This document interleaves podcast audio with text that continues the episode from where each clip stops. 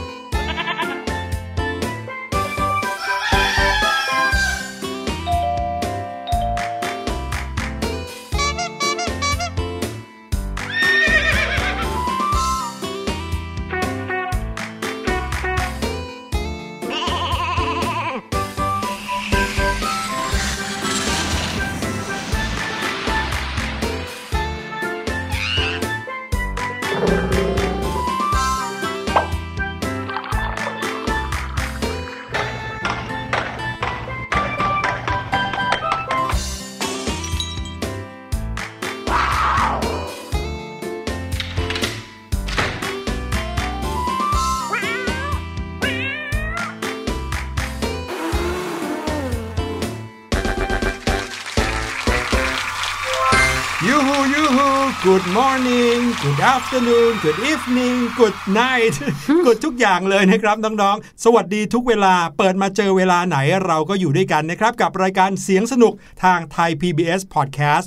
com หรือว่าแอปพลิเคชัน Thai PBS Podcast ครับ ใช่แล้วล่ะค่ะ เหมือนเดิมนะคะ เราทั้งสองคนค่ะก็มีเรื่องราวสนุกสนุกๆเสียงสนุกสนุกๆมาฝากน้องๆ ชาวเสียงสนุกของเราทุกวันทุกเวลาให้สนุกกันไปให้เต็มที่มีเลทั้ยงค่ะเสียงมีทั้งสนุก แล้วจะไม่สนุกได้ยังไงนั่นนะสิคะ และช่วงแรกของเรานะคะ พลาดกันไม่ได้เลย แล้วพี่ลูกเจี๊ยบรู้นะว่าหลาย ๆ คนเนี่ยนะ แอบเข้าไปเปิดค่ะทางหน้าแอปพลิเคชัน Thai PBS Podcast เนี่ย เสร็จแล้วเนี่ยนะ ก็ลองฟังแต่ช่วงของเสียงปริศนาแล้วก็นั่งทายกันครับซึ่งก็ได้เหมือนกันนะ ใช่แล้วเสียงปริศนาของเราเนี่ยมีมาให้ลองฟังกันหลากหลายจริง ๆ ไม่ว่าจะเป็นเสียงคน เสียงสัตว์ เสียงสิ่งของ เสียงใช่กิจกรรมต่าง ๆ และช่วงหลังๆมาเนี่ยก็มีเสียงประโยคภาษาต่างถูกๆมาให้ต้องน้องๆได้ลองเดากันด้วยว่า เอ๊ะ เสียงภาษาที่ได้ยินเนี่ยเป็นภาษาอะไร นี่เรียกว่ามีทุกเสียงจริง ๆ นะ เสียงตามธรรมชาติเนี่ยทุกแบบก็มีมาแล้วครับฟ้าฝนตกฟ้าร้องน้ำไหล นี่ขาดอย่างเดียวนะครับ เสียงแบบเป็นเรื่องเหนือธรรมชาติ อันนี้คือเราไม่เคยได้ยินจริงไงใช่เออถ้าเคยได้ยินจริง ๆ มาจะลองเอามาให้น้องๆฟังอืมพี่ลูกเจี๊ยบไม่อยู่ก่อนเลยคนแรก วันนี้นะครับเสียงปริศนาเป็นเสียงประโยคของภาษาต่างประเทศอีกแล้วครับ ไม่ใช่ภาษาไทย ไม่ใช่ภาษาอังกฤษ แต่เป็นภาษาที่ 3 ที่ให้น้องๆ ลองเดากันดูว่า นี่คือเสียงของภาษาอะไร ลองไปฟังกันดูครับ Buongiorno, buon pomeriggio, buonasera, ciao, ciao bella, ciao bello. Che succede?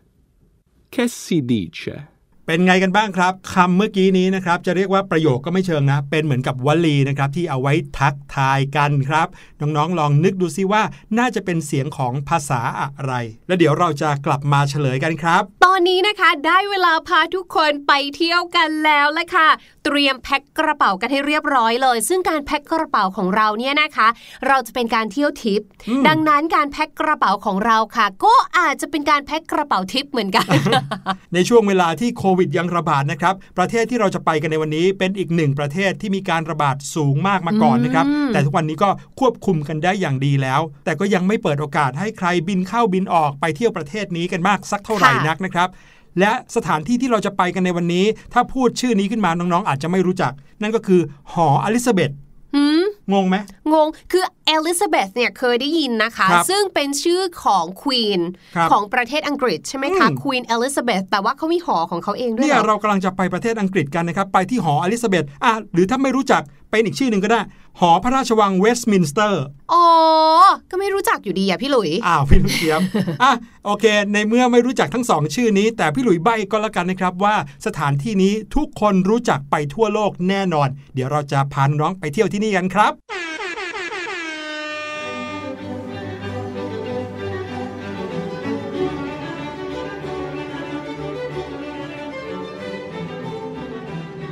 พี่หลุยอืม นั่นมัน นั่นมัน small ben บิ๊กเบนพี่ลูกเจี๊ยบนี่จะเล่นมุกไปไหนครับบิ๊กเบนครับ อ้าว ก็พออยู่ไกลๆมองเนี่ย มันก็ไม่ได้ใหญ่เหมือนที่เราจินตนาการไง อ๋อ อะ งั้นไปเดินไปใกล้ๆนะครับ จะได้เห็นโอเคว่าที่นี่ใหญ่โตมโหฬารจริง ๆ ครับ ใช่แล้วล่ะครับ พี่หลุยและพี่ลูกเจี๊ยบพาน้องๆมา ฝ่าลมหนาวของลอนดอน พาน้องๆมาเที่ยวที่หอนาฬิกาบิ๊กเบนครัอืบมว่าก็ว่านะพี่หลุย แน่นอนตรงนี้เนี่ยนะคะเป็นอีกหนึ่งแลนด์มาร์กเนาะของประเทศอังกฤษหรือว่าของลอนดอนใช่เวลาที่คนมา แต่พี่ลูกเจี๊ยบจำได้ น้องๆชาวเสียงสนุกก็จำได้ค่ะว่า พี่หลุยบอกว่าจะพาพวกเราไปรู้จักกับหอเอลิซาเบธหรือนะคะหอนาฬิกาพระราชวังเวสต์มินสเตอร์เออเออเออเออไหนอะก็คือสถานที่นี้เลยล่ะครับ นี้ไหนคะ นี้ที่พี่ลูกเจี๊ยบเห็นขึ้นไปสูงสูงๆมีเข็มนาฬิกาสี่ด้านนี่แหละครับ หอบิ๊กเบนเนี่ยเหรอคะ ใช่แล้วครับ หอนาฬิกาบิ๊กเบนที่ทุกๆ คนรู้จักกันเนี่ย จริง ๆ แล้ว ชื่อของเขาเต็มๆก็คือ หอนาฬิกาพระราชวังเวสต์มินสเตอร์ครับ หอนาฬิกาบิ๊กเบนที่ทุกๆ คนรู้จักชื่อนี้ชื่อเดียวกันเป็นอย่างดีเนี่ย จริง ๆ แล้วเขาก็มีชื่อว่าหอเอลิซาเบธครับอ๋อแล้วก็ก่อนหน้านี้ก็มีชื่อเต็มกันมาเลยว่า หอนาฬิกาพระราชวังเวสต์มินสเตอร์ครับโอ้โหชื่อยิ่งใหญ่อลังการอืมมากเลย ก็เพราะว่าหอนาฬิกานี้นะครับสูงสูงๆเนี่ยอยู่ติดกันแทบจะเป็นตัวเดียวกันกับอาคาร พระราชวังเวสต์มินสเตอร์นี่เองอืมที่นี่นะครับเป็นโบสถ์ที่ใช้ในพิธีสำคัญสำคัญ โดยเฉพาะอย่างยิ่งพิธีอภิเษกสมรสของบรรดาพระราชวงศ์ของอังกฤษทั้งหลาย ผู้คนจะหลั่งไหลมารวมกันที่นี่ครับ แต่ว่าทุกๆ คนทำไมถึงได้รู้จักหอนาฬิกานี้ในชื่อบิ๊กเบนวันนี้เราทั้งสองคนมีคำตอบครับหอนาฬิกาบิ๊กเบนนะคะ หรือว่าที่พี่หลุยบอกนะคะว่ามีชื่อว่าหอเอลิซาเบธเนี่ยนะคะ เป็นหอนาฬิกา ประจำพระราชวังเวสต์มินสเตอร์นะคะ ซึ่งในปัจจุบันเนี่ยใช้เป็นรัฐสภาอังกฤษนั่นเองค่ะ ตั้งอยู่ทิศตะวันออกเฉียงเหนือของพระราชวัง หอนาฬิกานี้นะคะถูกสร้างขึ้น หลังจากไฟไหม้พระราชวังเวสต์มินสเตอร์ค่ะ เมื่อวันที่ 16 ตุลาคมพุทธศักราช 2377โอ้เกือบ 200 ปีแล้ว ใช่ไม่น่าเชื่อเลยเนาะครับเรียกว่าคนที่ผลิต magnet เวลาที่เราไปเที่ยวใช่ไหมคะเขาก็จะมีขาย souvenir หรือว่าของที่ระลึกอืมคือ magnet อันเนี้ยสามารถที่จะขายตั้งแต่ 200 ปีที่แล้วยันทุกวันนี้เลยเออเขามีมาตั้งแต่ 200 ปีที่แล้วหรือเปล่าใช่ไม่รู้เนาะโดยชาร์ลส์แบร์รี่นะคะเป็นคนออกแบบเองค่ะ หอนาฬิกานี้มีความสูง 96.3 เมตร โดยที่ตัวนาฬิกาเนี่ยนะคะอยู่สูงจากพื้น 55 เมตรค่ะ ตัวอาคารสร้างด้วยสถาปัตยกรรมสมัยสมเด็จพระราชินีนาถวิกตอเรีย งงใช่ไหมว่า อ้าว ในเมื่ออสร้างขึ้นมาเนี่ยสถาปัตยกรรมสมัยสมเด็จพระราชินีนาถวิกตอเรียทำไมไปตั้งชื่อหอเอลิซาเบธล่ะ ใช่ ชื่อนี้ค่ะหอเอลิซาเบธเนี่ยตั้งขึ้นเพื่อฉลองพระราชพิธีมหามงคล ฉลองสิริราชสมบัติครบ 60 ปี ของสมเด็จพระราชินีนาถเอลิซาเบธที่สองก็เลยเหมือนเป็นเกียรติให้ค่ะ เลยตั้งชื่อว่าเป็นหอเอลิซาเบธนั่นเองค่ะ ครับ และมาถึงคำตอบข้อที่น้องๆสงสัยกันครับว่าทำไมหลายคนเข้าใจว่าชื่อ Big Ben เป็นชื่อหอนาฬิกา เพราะว่าเคยได้ยินมันตั้งแต่สมัยไหน หรือใครเรียกชื่อ ก็เรียกว่าหอนาฬิกา Big Ben Big Ben มาตลอดเลย เมื่อก่อนพี่หลุยนึกว่าชื่อ Big Bell ด้วยนะอ๋อ Bell เป็นที่แปลว่าระฆังใหญ่เออแต่ว่าจริงๆ แล้วชื่อ Big Ben นะครับอืมหลายคนเข้าใจว่า Big Ben เป็นชื่อหอนาฬิกานี้ แต่ที่จริงแล้ว Big Ben เป็นชื่อที่ใช้เรียกเล่นๆนะครับของระฆังใบใหญ่ที่สุด ที่อยู่บนหอนาฬิกานี้อืมมี nickname อีก ใช่ครับ คือเขาตั้งชื่อระฆังใบใหญ่ที่สุดบนนั้นว่า Big Ben และระฆังนั้นนะครับก็มีน้ำหนักถึง 13 ตันนะฮะอู้หูใบใหญ่มาก ๆ เลย เรียกว่าหนักสุด ๆ ไปเลยนะครับ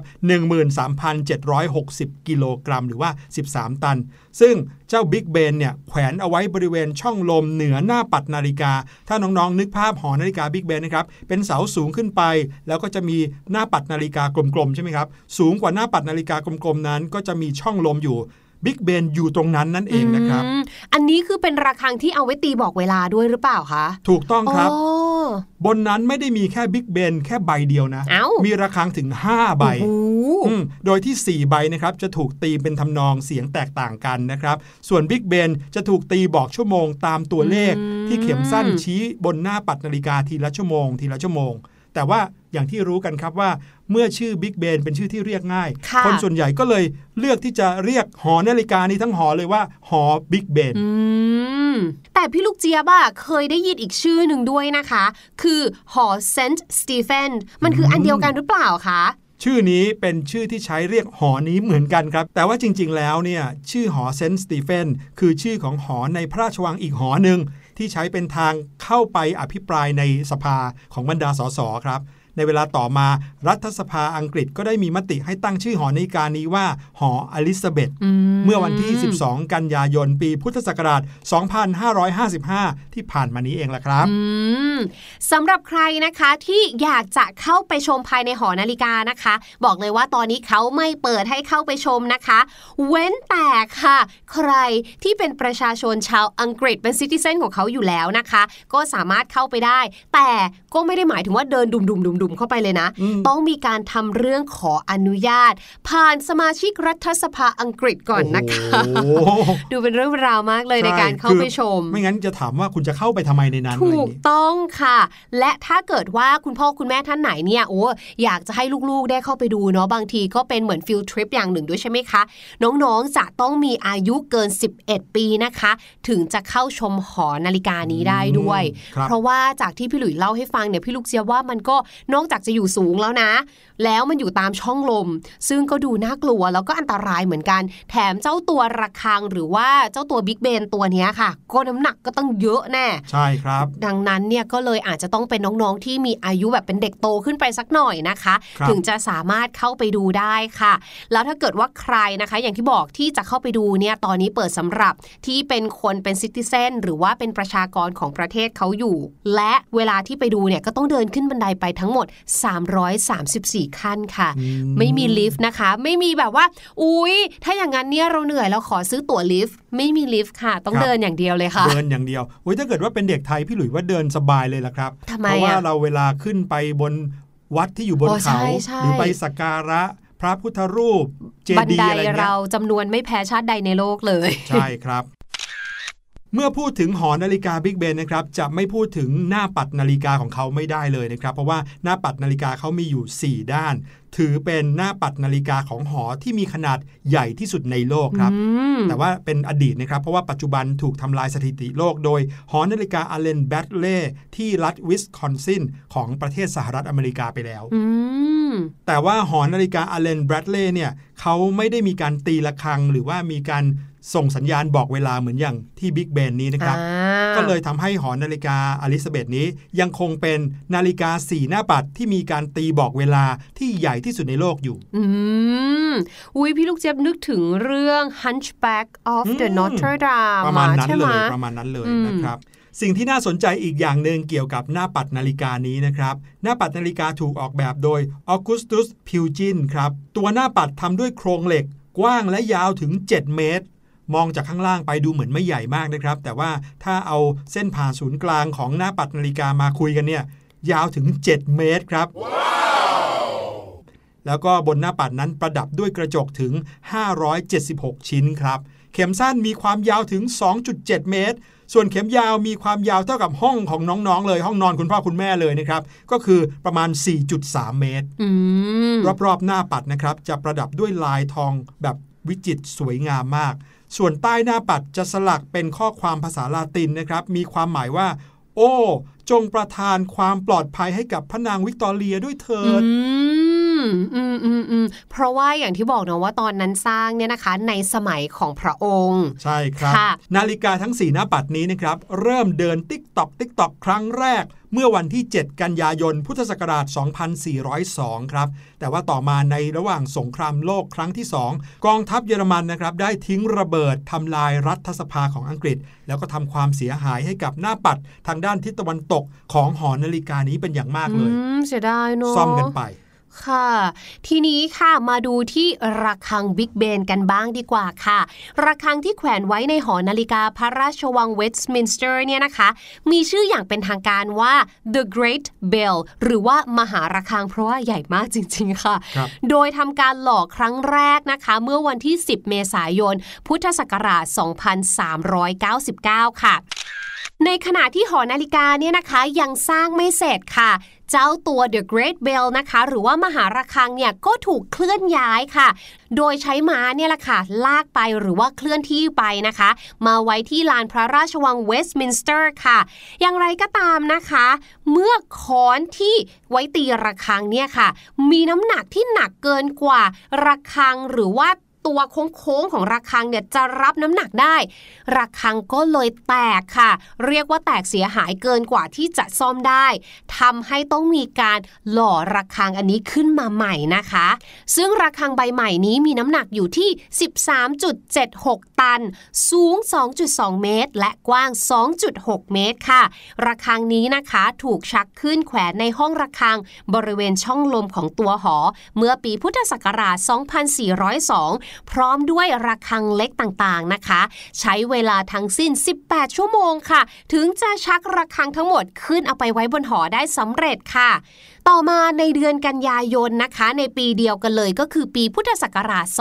2402 ค่ะ เจ้าตัว The Great Bell หรือว่ามหาระฆังเนี่ยก็ร้าวค่ะ แต่ว่าด้วยความที่เป็นแค่ร้าวนะคะ เลยสามารถที่จะซ่อมแซมแก้ไขได้ค่ะ โดยการหมุนระฆัง เอาส่วนที่มันไม่ได้ร้าวเนี่ยค่ะ หมุนให้มาเจอกับค้อนที่ตีค่ะ จะได้ไม่แตกอื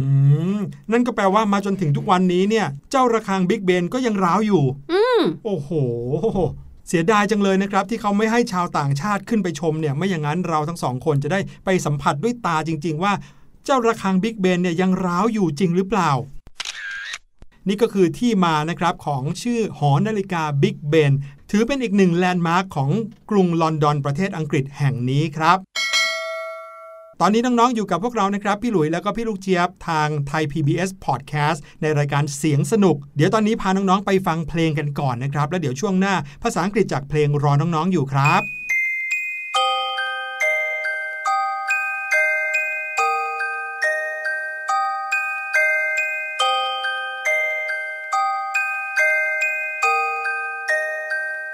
รักแม่จังเลย รักแม่จังเลย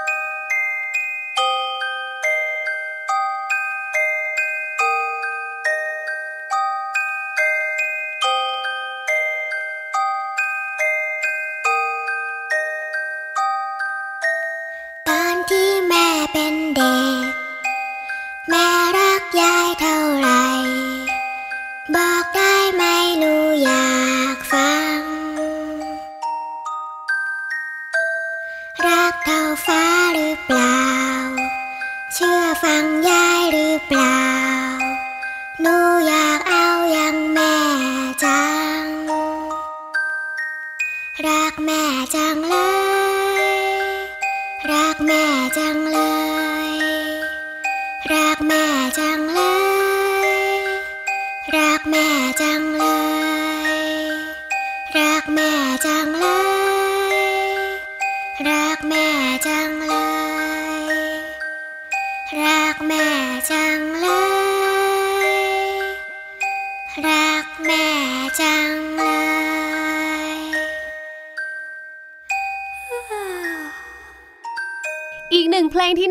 นะคะ กับเพลงที่ชื่อว่ารักแม่จังเลยนะคะทำให้พี่ลูกเจี๊ยบเนี่ยนะ นึกถึงหลายอย่างเลยค่ะ อย่างแรกก็คือ คุณแม่เนี่ยมักจะเป็นคนที่ทำอาหารอร่อยทำอาหารที่เราชอบทำขนมที่เราชอบ และคุณแม่เนี่ยก็ไม่ใช่เป็นแค่ที่รักของเราเท่านั้น แต่คุณแม่ก็ยังเป็นที่รักของคุณพ่ออีกด้วยค่ะ ดังนั้นเมื่อเอามารวมกันทำให้พี่ลูกเจี๊ยบได้ไอเดียค่ะว่า เอ๊ะ เวลาที่เราจะเรียกคนที่เรารักเนี่ยนะ เราสามารถเรียกได้ว่าอะไรบ้าง อ่านน้องๆอาจจะนึกได้นะคะว่า honey มีคำว่า darling หรือว่า sweetheart แต่ค่ะ ที่น่าสนใจมากไปกว่านั้นค่ะ เราสามารถเอาชื่อของกินเนี่ยนะคะ มาเรียกคนที่เรารักหรือว่าที่รักของเราได้ด้วยนะคะหืมยกตัวอย่างเช่น my muffin you are my muffin หลายๆ คนน่าจะรู้จักขนมอันนี้อยู่นะคะ muffin muffin ช็อกโกแลตเอ่ยบลูเบอรี่มัฟฟินเอ่ยคำว่า muffin เนี่ยค่ะ เราสามารถนำไปใช้เรียกชื่อคนที่เรารักได้ด้วยนะคะ hey my muffin หรือว่า hey muffin ก็คือเรียกแทน darling อย่างเงี้ยอืมแบบทั้งหวานทั้งนุ่ม น่ารักเหมือนกับขนมมัฟฟินค่ะแต่ถ้าเรารู้สึกว่า โอ๊ยไม่เอาอะ เป็นคนไม่ชอบกินมัฟฟินน่ะ เรียกแฟนอย่างอื่นได้ไหม เรียกคนที่เรารักเป็นอย่างอื่นได้ไหม มีขนมอีกหลายอย่างเลยค่ะ เช่นคัพเค้ก cupcake c u p c a k e cupcake ก็เหมือนกันค่ะ เหมือนจะเปรียบเทียบคนที่เรารักนะคะว่า เธอเนี่ยช่างน่ารัก หวานเหมือนกับคัพเค้กเลย ของหวานอีกแล้ว ใช่แล้วค่ะ หรือนะคะ ถ้าไม่เอามัฟฟิน ไม่เอาคัพเค้กได้เลยค่ะ ถ้าไม่ชอบอะไรที่แบบว่าเป็นขนมปังนุ่มนิ่มแคนดี้สิคะแคนดี้ที่เรารู้จักกันดี C A N D Y candy ที่แปลว่าลูกกวาด ครับ สามารถใช้เรียกคนที่เรารัก สามารถใช้เรียกแฟนได้นะคะ ก็จะแบบเธอช่างสวยน่ารัก มีสีสัน มีความหวานเหมือนขนมหวานเลยเหมือนลูกอมเลย หวานอีกแล้ว ถูกต้ออืงมสังเกตเลยเนาะว่าเวลาที่เราจะพูดถึงคนที่เรารักเนี่ย เรามักจะแทนด้วยความหวานใช่เพราะว่าเป็นอะไรที่ทำให้รู้สึก ยิ้มมีความสุข ถูกต้องค่ะ หรือนะคะจะเรียกว่า pumpkin pie นี่อืมเป็นพายฟักทอง อันนี้เริ่มแบบขาวขึ้นมานิดนึง ถูกต้อง แต่พี่ลูกเจี๊ยบเป็นคนไม่ชอบกินผัดฟักทอง ก็ไม่น่าจะใช้อันนี้ได้นะคะครับ pumpkin pie p u m p k i n pumpkin ที่แปลว่าฟักทองนะคะ p i e pie ก็คือขนมพายหรือว่าจริง ๆ อย่างที่พี่หลุยบอก มันก็เป็นแบบว่าอาหารคาวขนมคาวได้เหมือนกันเนาะครับ pumpkin pie นะคะ ก็แปลว่าน่ารักนะคะ แล้วก็เป็นคำที่ใช้เรียกแฟนของเราหรือว่าคนที่เรารักได้เช่นเดียวกันอืมสุดท้ายนี้นะคะ ถ้าเลือกไม่ถูกเลย จะเอามัฟฟินดี คัพเค้กดี แคนดี้หรือพัมกินพายดี เรียกไปเลยค่ะว่า sugar my sugar น้ำตาล ครบทุกอันเลยถือว่า ครอบคลุมทุกอย่างเลยค่ะนี่ใครชอบกินของหวานไม่รู้จะเลือกแบบไหนดีเอาชูการ์ไปเลย ถูกต้องค่ะ โอ้โห น้องๆครับ ลองเลือกดูนะครับว่าเราจะใช้คำไหนดีที่จะเอาไปใช้เรียกแทนคนที่เรารัก จริง ๆ แล้วแต่ละบ้านก็น่าจะมีคำที่เราเอาไว้ใช้เรียกคนที่เรารักเยอะอยู่แล้วเนาะใช่เรียกแตกต่างกันไปตามความชอบนะครับ นี่ก็เป็นอีกหนึ่งตัวเลือก ขอบคุณพี่ลูกเจี๊ยบมากๆเลยครับ เอาล่ะได้เวลาที่เราจะมาเฉลยเสียงปริศนากันแล้วครับน้องๆ ลองฟังกันอีกสักทีหนึ่งแล้ว เดี๋ยวจะกลับมาเฉลยกันครับ Buongiorno. Buon pomeriggio. Buonasera. Ciao. Ciao bella. Ciao bello.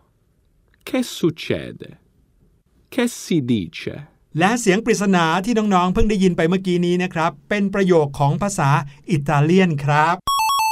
ส่วนคำที่น้องๆได้ยินเนี่ยเป็นคำใช้ทักทายกันนะครับ เหมือนอย่างที่พี่หลุยทักทายน้องๆเมื่อตอนต้นรายการเลย มีทั้งสวัสดีตอนเช้า สวัสดีตอนเย็น สวัสดีก่อนเข้านอนลาก่อน แต่ละคำเนี่ยก็เป็นคำที่ฟังแล้วไพเราะมากๆเลย ว่ากันว่าภาษาอิตาเลียนเนี่ยเป็นหนึ่งในภาษาที่ไพเราะที่สุดในโลกด้วยนะครับ วันนี้รายการเสียงสนุกหมดเวลาแล้วครับน้องๆ กลับมาเจอกันได้ใหม่ EP หน้ากับพี่หลุยและพี่ลูกเจี๊ยบ ไม่ว่าจะทางเว็บไซต์ หรือแอปพลิเคชันไทย PBS Podcast วันนี้ลาไปก่อน สวัสดีครับ สวัสดีค่ะ สบัดจินตนาการ สนุกกับเสียง เสริมสร้างความรู้ในรายการ